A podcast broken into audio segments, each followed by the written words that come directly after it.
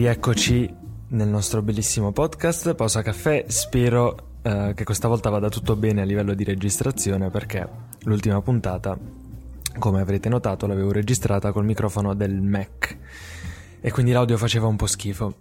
In questa puntata purtroppo Federico non è con noi, ma c'è sempre il buon Diego. Ciao Diego. Ciao a tutti, ciao Fabrizio. Ciao, che ha avuto una bella idea, ovvero quella di parlare di fitness, che è un argomento che ci interessa molto e, e, farei proprio cominciare te Diego se non ti dispiace, aprire un po' le danze. Sì, va bene. E ovviamente parliamo di fitness, ma parliamo un po' orientato verso quello che siamo, cioè geek e quindi tutti i modi che ci sono per, per sentirsi meno persone orribili. Vabbè, e prima cosa, non so, si potrebbe parlare o di, ci sono varie tematiche, si può parlare di dispositivi magari che possono aiutare a mettersi in forma o anche direttamente tipo di esercizio, il tracciamento o l'alimentazione, mi puoi dire se non è un problema. Um, sì, allora, come allora io diciamo poco tempo fa avevo aperto una, una discussione su Branch a cui tu, tu, sei stato proprio quello che ha risposto in modo più, più esteso, più approfondito e, e chiedevo quali fossero dei uh, principi di um, alimentazione sana e corretta, no? dei principi universali, semplici, che chiunque possa tenere a mente, una cosa di cui potremmo parlare. Quindi in generale io questo lo faccio proprio perché più che parlare due ore di tutto quello che può riguardare il fitness, preferisco proprio magari mettere a fuoco delle cose importanti che secondo me e secondo te possono aiutare chiunque, anche magari la persona più pigra che non ha voglia di approfondire troppo questi argomenti, ehm, de- delle cose semplici appunto che possano aiutare a-, a, partire magari o a proseguire nel caso qualcuno già sia preso da attività di questo tipo.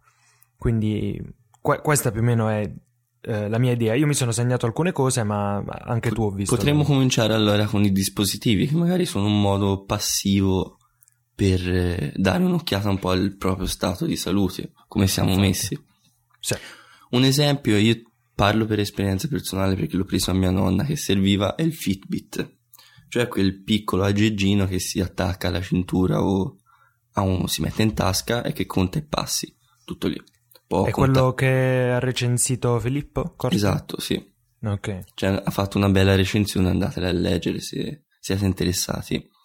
E credo che ci sono due versioni, mi pare, una che conta è super mega potente, cioè conta i passi, l'altitudine, varie cose e tra l'altro anche un, un sistema per verificare lo stato del sonno e aiuta a, do- a, svegliarsi meglio, a dormire meglio. Ma comunque a noi interessa il, la funzione principale, cioè il contapassi. Ed è molto utile secondo me perché l'abbiamo sentito milioni di volte che chi cammina di più, corre di più, insomma, è generalmente più in salute e questo può essere un buon modo per avere almeno un'idea di come si sta.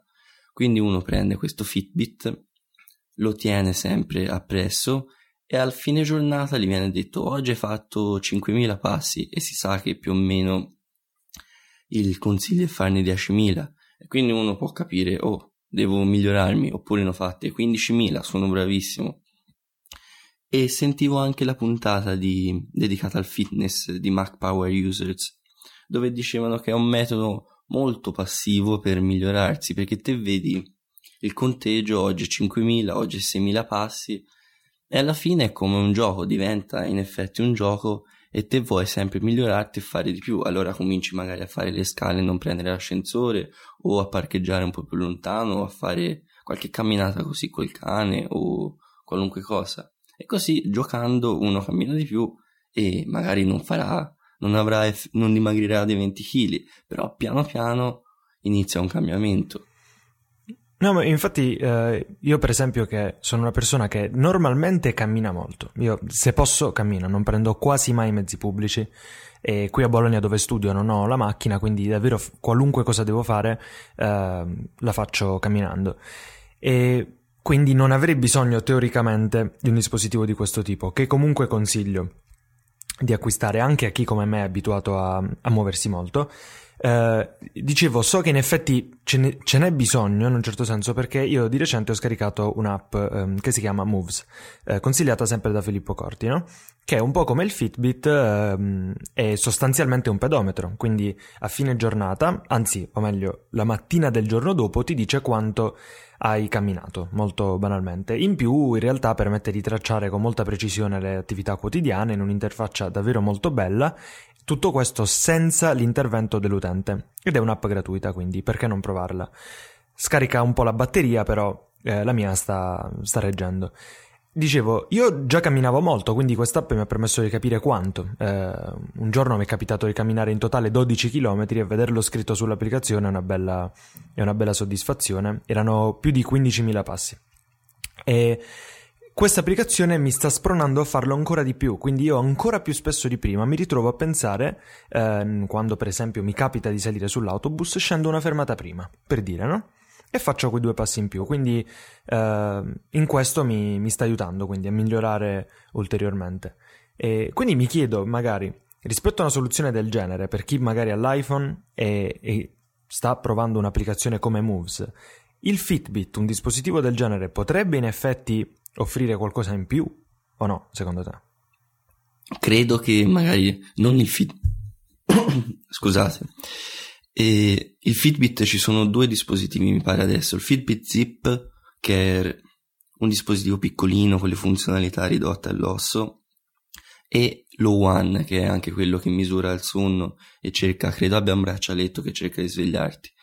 Fitbit Zip, se uno ha l'iPhone e lo porta sempre con sé, penso sia inutile perché contando solo i passi è sostituibile da Moves. Invece lo One, visto che ha queste funzioni un po' particolari, potrebbe essere un'idea prenderlo. Comunque, detto bene, non richiede intervento alcuno dell'utente Moves, perciò può essere per chi ha l'iPhone un buon punto di partenza, un ottimo punto di partenza, anzi, anche per poi magari venire a sapere, capire se vuole, se vuole andare oltre e provare altre soluzioni. Sì, poi è, è carino anche che mh, faccia la distinzione tra corsa e camminata e lo capisce piuttosto bene perché eh, quando ehm, Move si individua un segmento della giornata in cui ci si è mossi, eh, subito lo, lo, etichetta, o meglio, non subito, dopo che questo segmento è passato, lo etichetta appunto come corsa, camminata, oppure quando si è fermi in un luogo, ehm, ti dice dove sei stato e tramite Foursquare puoi anche indicare precisamente il posto in cui eh, sei stato.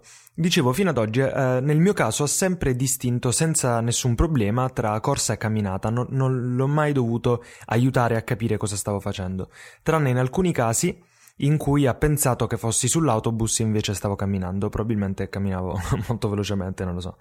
E quindi glielo, gliel'ho indicato, era camminata e non autobus, e la camminata è finita nelle statistiche giornaliere. Quindi è un'app che mi sta piacendo davvero molto, però in effetti un po' il problema batteria c'è e qualche volta mi è capitato di sentirlo questo problema, quindi non lo so, la uso da pochi giorni, vi dirò più avanti magari se, se si può davvero usare tutti i giorni oppure diventa un po', eh, un po' complicato. E a questo discorso aggiungo solo un'altra cosa, se si intende mettersi un, se si vuole mettersi un po' più in forma e dimagrire magari un pochettino camminando, eh, l'ideale sarebbe farlo nella cosiddetta um, fascia in cui si bruciano i grassi, mm, forse ha un nome un po' migliore di questo, comunque c'è, un, c'è, una fascia cardiaca in cui si bruciano più grassi che è personale, bisogna uh, calcolarla. E quindi questo potrebbe aiutare. E per esempio io ho calcolato il mio, la, il mio, battito cardiaco a riposo tramite un'app che vi consiglio, si chiama Instant Heart Rate ed è, c'è anche in versione gratuita, comunque trovate il link nelle, nelle show notes. L'ho calcolato e il, il battito cardiaco a riposo si calcola eh, in teoria dormendo almeno 20 minuti e misurandolo quando non si è ancora alzati dal letto. Quindi io una mattina eh, riposai 20 minuti in più con con questa applicazione puoi misurare il battito ed era sui 50, qualcosa del genere. E quindi mi sono calcolato tutte le fasce. Ora non ricordo che sito usai per calcolarle, ma in... ne troveremo uno e lo inseriremo nelle show notes. E, e ho rilevato che la mia fascia in cui brucio più grassi è quella più o meno tra 141 e 156 battiti al minuto. Camminare in quella zona lì sarebbe l'ideale per bruciare più grassi. E per farlo lo si potrebbe, usare, us- eh, lo si potrebbe fare eh, usando un cardiofrequenzimetro, che io uso quando corro, che però onestamente io non userei camminando perché è scomodo, ci vuole la fascia da mettere al petto. Però consiglio fortemente l'acquisto del cardiofrequenzimetro in ogni caso perché anche se correte ogni tanto, permette davvero di avere un'idea di, di, come state andando, se state facendo davvero progressi, perché quando fate progressi il cuore regge di più, quindi eh, ci sono una serie di cambiamenti, cambiano le calorie bruciate e tutta una serie di altri dati.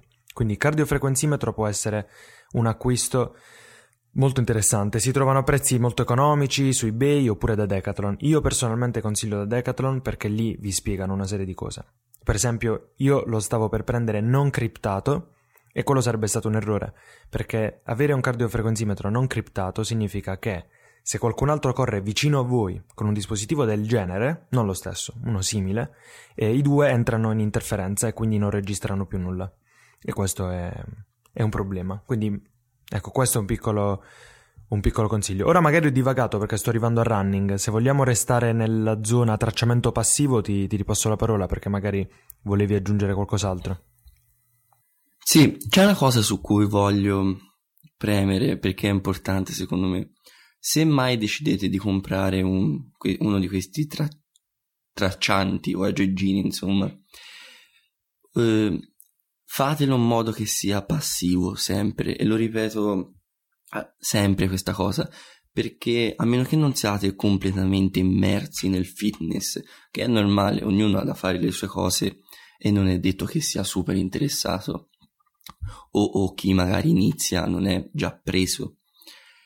È importante che faccia tutto da solo, perlomeno registri tutti i dati da solo e che l'intervento vostro sia minimo, perché si sa benissimo che quando bisogna cominciare a segnarsi il peso, a fare questo, a fare quest'altro, aggiustare ogni giorno, si dura una settimana, magari due, e poi è finita. Quindi i dispositivi Fitbit magari sono, sono un po' più costosi dei, dei contapassi classici, però hanno questa cosa che registrano i dati e li hai sempre con te.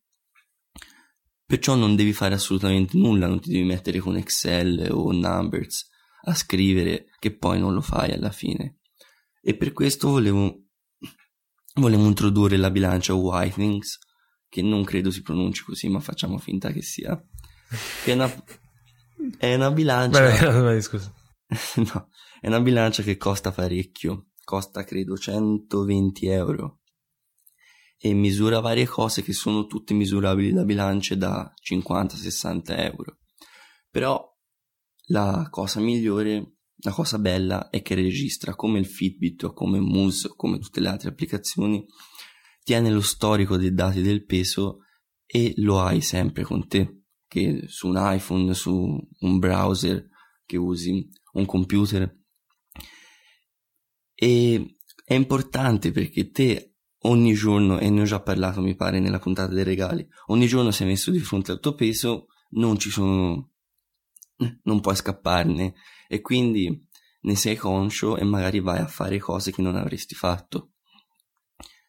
E purtroppo il, il, pre, il, il prezzo aggiuntivo è un po' tanto, sinceramente, costa veramente tanto se siete interessati o se volete fare un regalo ci può stare, se no no, potete usare una bilancia normale e segnarvelo tutte le volte. Però io per dire so che sono pigro, so che non me lo segnerei, l'ho presa e da agosto in pratica ho tutti i giorni dati nel mio peso e così posso agire di conseguenza. Io sono sicuro che anche se spendessi tanti soldi non mi peserei tutti i giorni, perché ci ho provato a fare una cosa del genere, eh, con una bilancia però normale, segnandomi il peso su Weightbot, che è un'app che secondo me avresti a un certo punto consigliato perché la usi tu stesso, eh, visto che riceve i dati dalla tua bilancia, no? Giusto? Esatto. Ecco, io mi segnavo i dati in effetti e mm, concordo con te sul fatto che segnarseli, avere uno storico aiuta parecchio a capire uh, una serie di cose. Però io mm, sì, purtroppo non ho questa pazienza di, di pesarmi tutti i giorni alla stessa ora. Eh? Quindi ho lasciato un po' perdere, mi sto concentrando su altri aspetti e, e in realtà eh, tu stesso magari sarai d'accordo con me sul fatto che è bene sì eh, misurare il peso e tracciare i progressi, però non bisogna concentrarsi troppo su quello, no? Perché ci sono magari altre cose che, su cui è meglio, è meglio concentrarsi per stare in forma, no? Esatto, è un metodo di misura, può darti un'idea se hai problemi, se non hai problemi, però non è il metodo migliore. Infatti ci sono la faccio più breve possibile, se no magari vado ad annoiare, non tiene conto di quanto, di quanto sia la massa muscolare di un individuo. Faccio un esempio, io è praticamente da agosto che sono lo stesso peso, ma prima agosto ero un po', non dico cicciottello, però avevo la mia bella pancia, adesso sono abbastanza tirato, eppure il peso è praticamente identico, giro negli stessi 2 kg, 1 kg. Allora cos'è? Funziona male la bilancia? No, semplicemente ho perso grasso e ho messo su muscolo e questo una semplice misurazione del peso non può accorgersene e, neanche, e sebbene la bilancia te lo vada a dire quant'è la percentuale della tua massa grassa o della magra quel metodo che usa non è così affidabile infatti a me mi dà sempre grasso ad esempio e purtroppo metodi affidabili sono immergersi magari in una vasca di acqua che ti può costare anche 100-200 euro, che è impossibile. Perciò sì, fate caso al peso, come dici bene te, ma non deve essere una fissa, che non è detto. Cioè non è detto Comunque, che sia il metodo giusto. Sì. Ehm... No, se a te va bene io chiamerei questa puntata Diego era un po' cicciottello, ma non lo è più. Se non ti dispiace. benissimo. Mi sembra bello, no? Potrebbe essere. Ehm... No, allora magari a questo punto io direi uh, a una persona che vuole mettersi un po' in forma. Ora, con le cose che abbiamo già detto ci sono già una serie di indicazioni che possono essere preziose, no? E, ed è chiaro questa cosa di camminare di più, fare più scale, tracciare il proprio peso, sono tutta una serie di cose eh, molto banali anche, ma che in realtà messe insieme fanno la differenza. Ora, se una persona vuole fare il passo successivo e cominciare a, eh, a piacersi di più, quindi a, a, ad avere un fisico migliore, insomma, di, di quello che è ora, come può cominciare? E anche questo, mm, se, se, ti va, ti lascio iniziare a te questo, questo ragionamento. Co- come si comincia? Da, da, dove si parte? Perché noi, per esempio, siamo, tra virgolette, estimatori no? del sistema uh, You Are Your Own Gym, quindi ma- magari anche se ti va di parlare di questo, comunque di- dimmi tu. Certo. Il fatto è questo, sono, non c'è un metodo definitivo super mega ultra che ti fa perdere peso, ti fa diventare bello, che... però ci sono vari metodi, sono tutti giusti perché non esiste il giusto in sé, ognuno può seguire quello che vuole. Uno magari può iniziare a correre per perdere peso, quindi brucia un tot di calorie durante una corsa, cerca di non rimangiarle subito dopo dicendo che so, eh, mi sono meritato questa fetta di torta e dopo ha perso completamente quello che ha bruciato. Oppure uno può decidere di prendere una via un po' più strana, almeno all'inizio, cioè quella che dicevi te. Cosa fai? Beh, cerchi di mettere su che vale per uomini e donne, non vi preoccupate, non diventate dei culturisti da un giorno all'altro, non vi svegliate puff, siete dei culturisti giganteschi. E uno può mettere su un pochino di massa muscolare contando del fatto che i muscoli consumano parecchio di energia e quindi anche dopo quando non fate niente durante la giornata questi muscoli ci sono, consumano e quindi dimagrirete perché il corpo deve andare a prendere da qualche parte l'energia per tenerli in vita e sto semplificando molto ma per dare un'idea e quindi c'è questa applicazione ri- di cui non ripeto il nome perché farei una figuraccia No, devi e... ripeterlo invece. che dice che te sei, la tua, sei una palestra. E cosa significa? Loro c'è questo ragazzo. Questo... Eh, comunque, scusami, ho, ho, cambiato idea. La puntata si chiamerà Te sei una palestra, no? Come? bellissimo. Bello, In effetti è no. bellissimo. E insegna degli esercizi senza dover andare in palestra per aumentare questa massa muscolare, per perdere un po' di peso. E sono tutti fattibili in casa non è così semplice come sembra, magari uno non ha le porte di, tita- di titanio come servirebbero per farlo, però diciamo che più o meno tutti sono fattibili in qualunque casa o in un giardino e quindi uno si può mettere lì, seguire il programma e vedersi un pochino magari più bello e dimagrito in un mese, due, tre. Sì, l'app eh, costa 2,69 euro. È consigliatissima. È, è consigliatissima assolutamente. Io non sto seguendo il programma You Are Your Own Gym, ehm, però continuo a usare l'applicazione come riferimento perché eh, un valore aggiunto dell'app è proprio quello che per ogni esercizio c'è una descrizione e il video. E, e, a volte, secondo me la maggior parte delle volte è molto più utile il video della descrizione perché è come avere un istruttore che ti fa vedere qual è il modo corretto di, di, di fare l'esercizio. Ora, anche se questo sistema appunto invita a non andare in palestra a allenar, allenarsi autonomamente, è chiaro che eh, il valore aggiunto che potrebbe avere una palestra è proprio quello di avere una persona che ti indica eh, che stai sbagliando qualcosa, il movimento di un muscolo, eccetera. Eh, però devo dire che io da quando la uso non vado in palestra e sto facendo progressi eh, molto rapidamente. Però io consiglio una cosa e lo dico sempre, prima di scaricare l'applicazione e prima di cominciare ad allenarsi, secondo me bisogna leggere il libro You Are Your Own Gym di Mark Lauren, perché eh, oltre ad esserci le spiegazioni di esercizi che onestamente se ne può fare a meno, c'è una prima parte teorica in cui non solo ci sono scritte alcune delle cose che hai detto tu in modo chiaramente più, più approfondito, ma è anche un grande stimolo perché Mark Lauren ehm, ci sa fare da questo punto di vista. Per me il libro sostanzialmente mi è servito a questo, a cominciare, mi ha dato un calcio e mi ha fatto cominciare. Se io avessi scaricato direttamente l'app, n- non so se avrei continuato ad allenarmi con questa costanza. E, e a questo aggiungo che, insieme quindi alla lettura del libro e all'uso di questa applicazione, è utile, come abbiamo già detto, tracciare i progressi, perché è, è, è uno stimolo che date a voi stessi poi per, per, continuare e capire una serie di cose. E per esempio c'è un sito che utilizziamo, no? Sì, è Fitocracy che sfrutta sempre lo stesso sistema, ti mette contro te stesso e contro gli altri in modo giocoso, diciamo, non in modo eh, bisogna picchiarci. E te segni le cose che fai, ti dà dei punti, ti dice se stai migliorando, ti fa capire via se, sta, se stai migliorando e così sei ti, ti, ti, aiuta a continuare perché ti dà questa motivazione che magari segnandosi le cose su un foglio di carta o peggio ancora non segnandosele non hai. Esatto.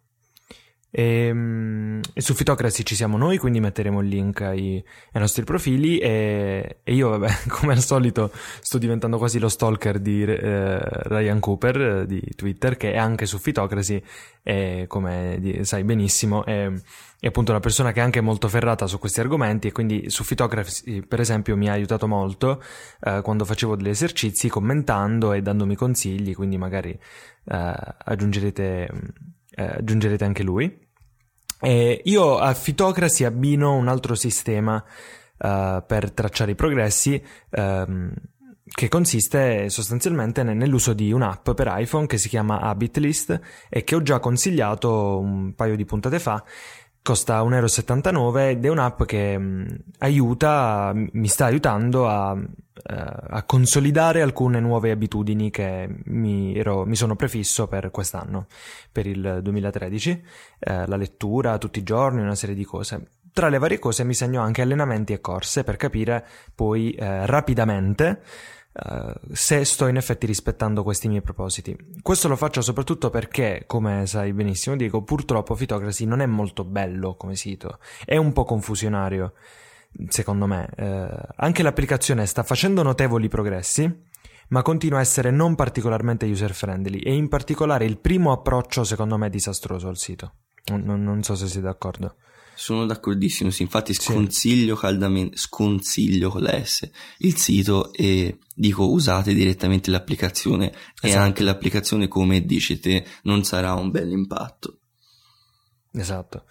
Eh, però appunto bisogna un attimo vincere questa frizione iniziale, dopodiché diventa in effetti una risorsa molto, molto utile, anche sì, divertente. Soprattutto per l'aspetto sociale, come hai detto bene te, oltre a quello dei punti e della ludicizzazione. Perché mm, sì, magari ci sono persone un pochino più esperte di te che ti possono aiutare, ti danno consigli, soprattutto se sono bravi pazienti come Ryan e così sei motivato a continuare perché ti senti dire le cose, poi ti vedi che la, le altre persone ti danno i famosi props, che è come dire bravo, grande, stai facendo, stai facendo bene. E quindi non sei solo nella tua avventura, e anche se magari sei più indietro di altri o sei più avanti di altri, continui e sei felice di continuare. È come andare a correre con un amico, solo che non hai l'amico reale in persona fisica, ma ne hai tanti su questo sito. Esatto. E, ehm, diciamo che non aiuta il fatto che non sia in italiano, non ci sia ancora una localizzazione in italiano. Questo rende il tutto un po' più complicato. E a proposito di localizzazione in italiano, mi è venuto in mente una cosa. Oggi ho visitato la pagina dell'App Store di un'app che io utilizzo spessissimo, ovvero Nike Running.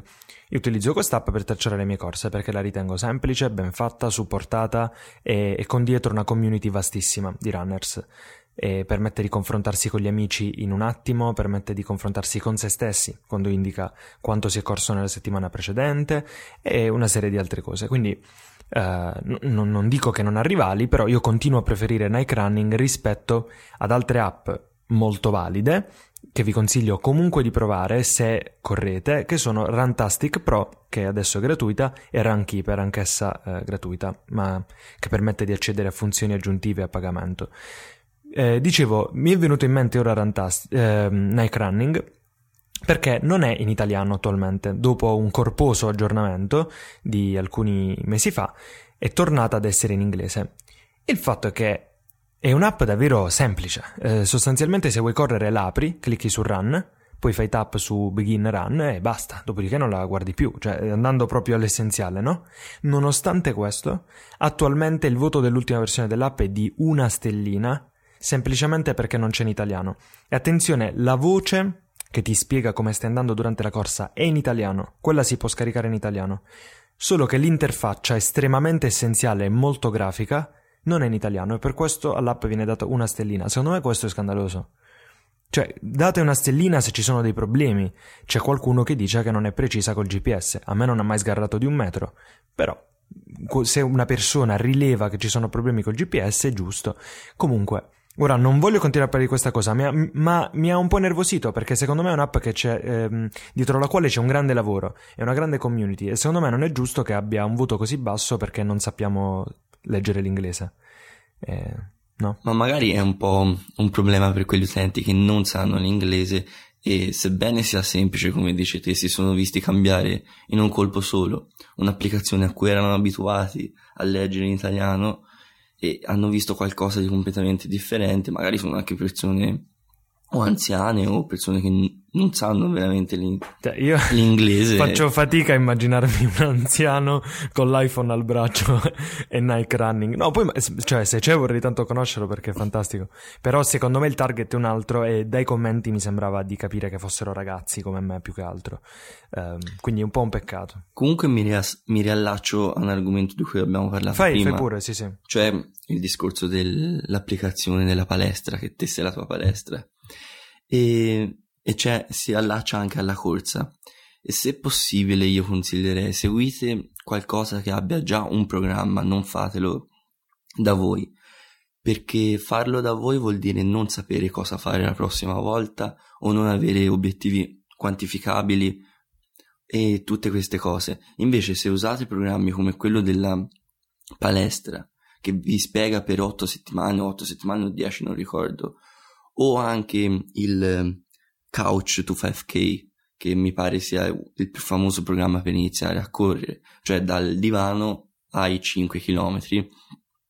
Vi danno obiettivi giornalieri o settimanali, non so, e così sapete bene cosa fare, sape- non vi fate male, si pensa e si spera, e quindi non avete grossi problemi.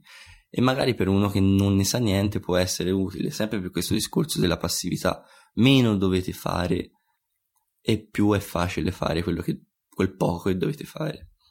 Verissimo. E, ehm, tra l'altro sì, eh, avevo visto che questo, questo programma era molto, molto, interessante, non l'ho mai usato, però sembra davvero mh, efficace e allora aggiungo un programma di natura diversa eh, che però eh, mi è stato molto utile eh, ormai credo un paio di anni fa per migliorare um, in uno specifico esercizio, che sono le flessioni, um, che sarai d'accordo con me che è uno degli esercizi più importanti in assoluto. Uh, non servono a, a farsi i pettorali le flessioni, allenano moltissimi muscoli e preparano fisicamente. E, um, questo programma si chiama uh, 100 Push-Ups, penso che lo conosci ed è davvero molto efficace perché mm, è, è molto rigido, eh, bisogna fare un test iniziale e tramite questo test il programma ti propone eh, degli esercizi settimanali da eseguire in modo da migliorare costantemente. E quindi ve lo consiglio se come me eh, all'inizio fate una flessione o zero. Io davvero sono partito che non ne riuscivo a fare una.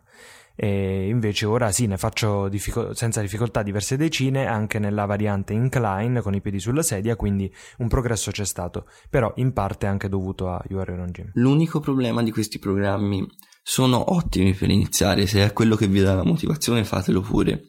È che e qui semplifico tantissimo diciamo che allenano solo un tipo di muscolo e quindi si vanno a creare alla lunga, non in tre giorni ovviamente, degli scompensi e tutti i muscoli non sono bilanciati. Quindi magari se volete iniziare, volete farvi una sfida fra amici, fatelo pure, però non usatelo come unico sistema di allenamento perché può magari dopo due o tre mesi dare dei problemi.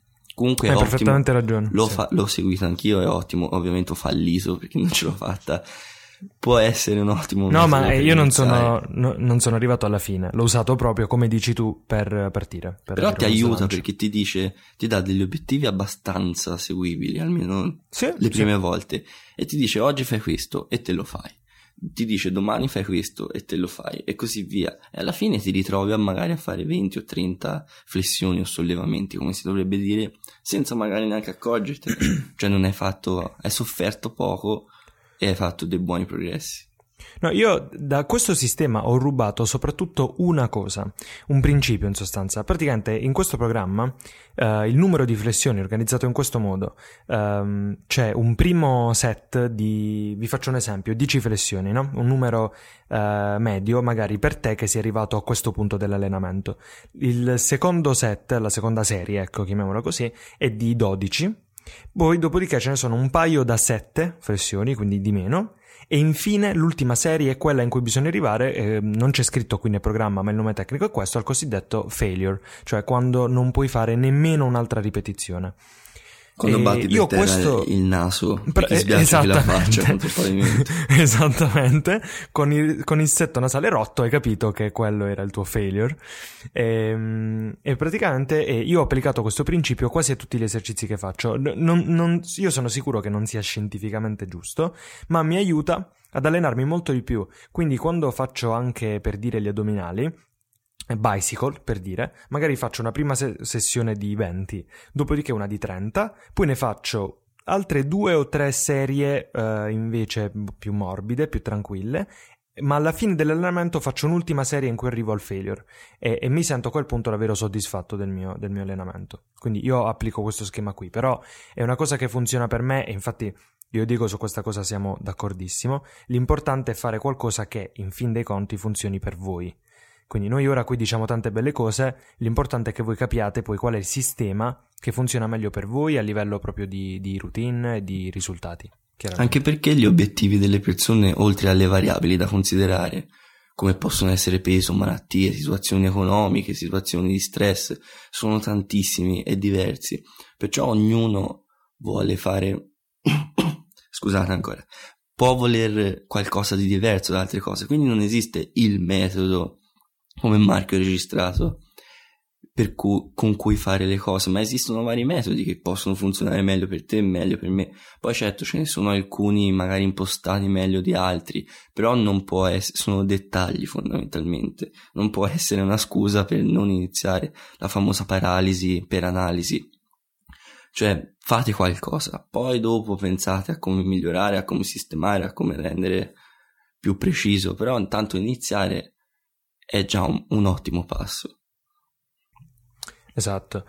E ora volevo fare una piccola parentesi su un argomento e poi ti chiedere una cosa. Se abbiamo il tempo in realtà, perché io non sto mica tenendo d'occhio la registrazione. Siamo, mi pare, sui 34 Ah, minuti. 34, sì. Va bene, dai. Ehm, allora, i- un argomento che è un po' vasto e non, non, se ne può parlare qui perché è troppo vasto, è quello dell'allenamento a intervalli. Ho, ho anche eh, detto il cosiddetto detto il cosiddetto, vabbè, sto delirando, eh, allenamento ad alta intensità a intervalli, high intensity interval training. Vi consiglio di approfondire questo aspetto se siete arrivati a un punto in cui decidete fare un ulteriore passo avanti nel vostro allenamento.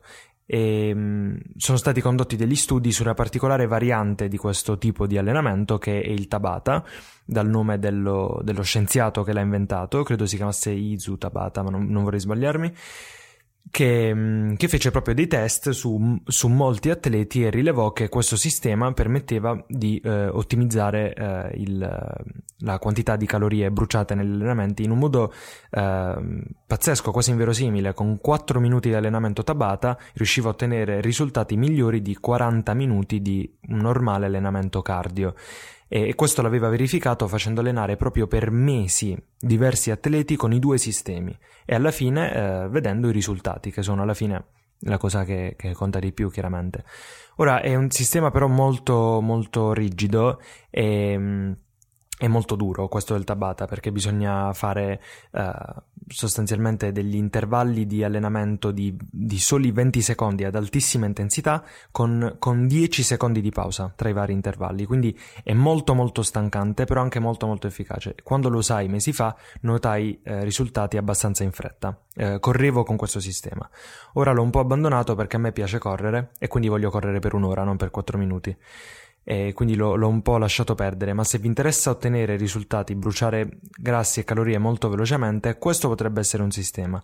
Ma non dico altro, la, lascio a voi l'onere di approfondire perché non sono un esperto, quindi io parlo solo in base ai risultati che ho ottenuto e anche al parere di, di un coach che, con cui mi sentii via, via internet, via mail, Uh, che era molto esperto, mi, mi spiegò bene tutte queste cose, però ripeto, lascio a voi poi il piacere di approfondire il Tabata. E invece a te Diego, eh, chiedo una cosa, in, in, questi ultimi minuti della puntata, a, a, meno che non hai già altre cose di cui vuoi parlare, fallo, sentiti libero di farlo, ma ti chiedo anche una cosa, riusciamo magari a fare anche una sintesi di quelli che possono essere dei semplici principi alimentari per aiutare chi si sta allenando, si vuole allenare, anche ad ottimizzare un minimo l'alimentazione in funzione di, di, dei suoi obiettivi. Cioè, che dici? Cioè, la, la vogliamo fare una, una sì, credo sia fondamentale. Purtroppo l'argomento è enorme, perché è enorme, molto complicato, però possiamo provarci. E... Sì, come abbiamo fatto con il branch che linkeremo nelle show notes, magari in modo ancora più sintetico. Sì, e come al solito la premessa ne faccio due questa volta. Uno, non sono consigli medici né niente, quindi se vi fate male colpa vostra, sono vostri problemi, non c'entriamo nulla. Comunque. Sono... questo, questo, disclaimer lo velocizzerò così sembrerà quelle pubblicità, no? esatto. Con perfetto. Il... perfetto. Come il bugiardino dei farmaci.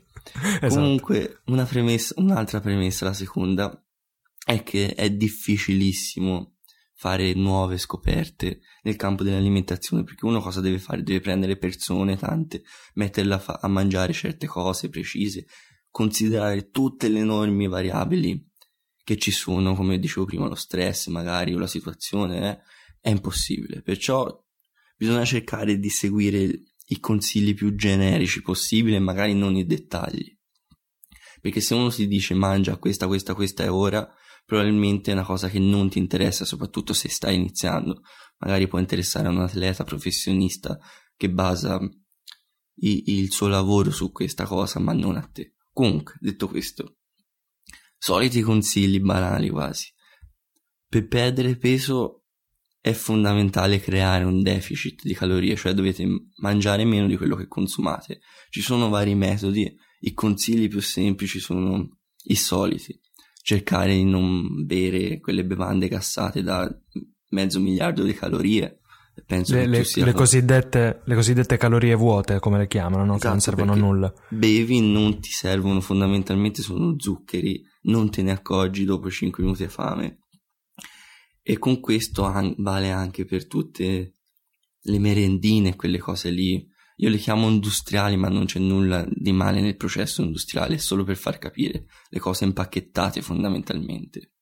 Cercate di evitarle il più possibile perché sono, ci mettono tanti zuccheri e gli zuccheri così tanti sono il male. Il male. E poi, boh, ci sono varie tecniche di varie diete, cioè modi di mangiare. Alcuni funzionano meglio di altri, alcuni sono più sostenibili di altri. Alle persone direi provatene vari. Ce n'è uno famoso che sta andando, diciamo, in questo periodo che è la paleo e funziona oltre che tutti i motivi per cui si dice che questa paleo si basa su come mangiavano i nostri antenati con la convinzione che il nostro corpo nel breve tempo in cui siamo diventati sedentari e tutto non è riuscito a sviluppare tecniche per digerire meglio queste cose e sto semplificando, mi picchieranno chi ne sa di più.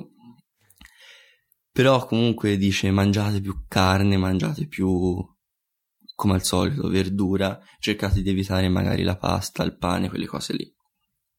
Semplice così, stop.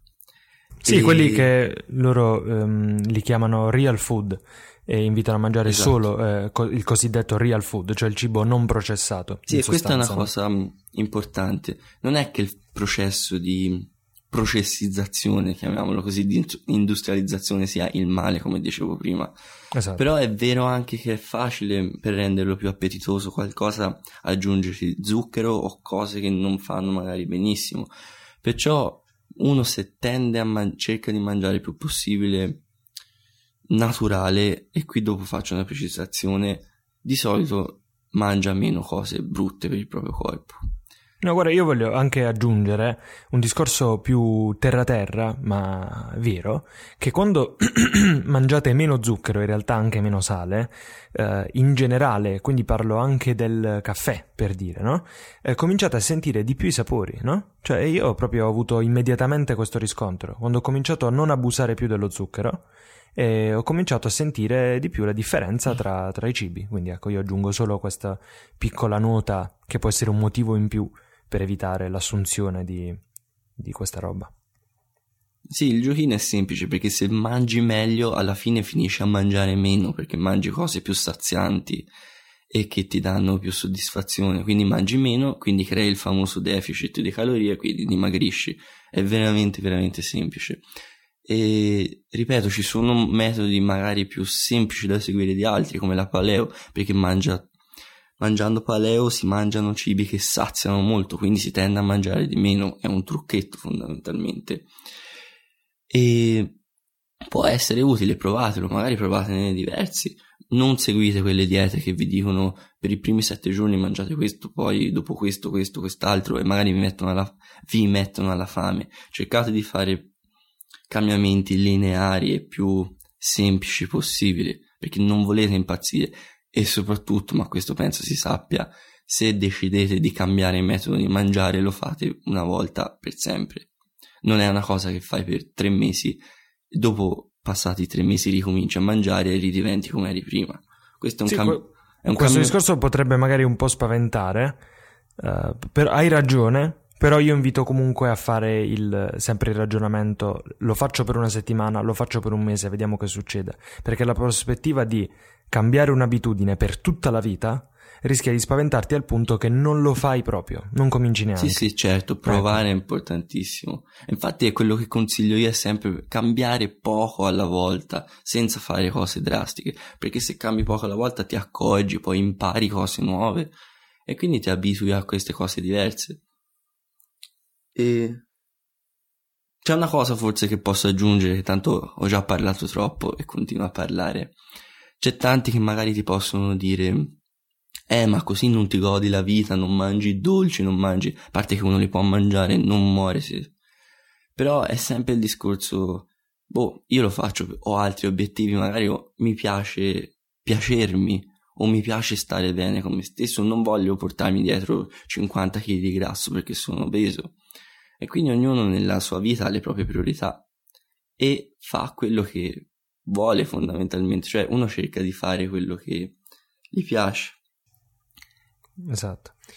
E, ehm, poi ci sono anche quei, quei principi più banali che ormai in realtà sono sulla bocca di tutti che secondo me vale comunque la pena di ribadire e uno è quello classico bisogna assolutamente cercare di mangiare più spesso pasti meno uh, corposi Quindi eh, questo è un consiglio universale eh, che ha anche delle ragioni scientifiche. Una è per esempio ehm, quella che un sistema del genere tiene sempre sveglio il metabolismo e che deve continuamente eh, bruciare calorie e questo chiaramente aiuta perché nel momento in cui non mangiamo eh, il nostro metabolismo continua a essere attivo, mentre quando ci sono eh, quelle diete, quegli stili di vita o qualunque altra cosa che portano le persone a non mangiare per tempi molto lunghi, eh, persone magari che si sentono grasse e cominciano a saltare i pasti, questo in realtà rallenta il metabolismo, perché il metabolismo si accorge che non stanno arrivando i nutrienti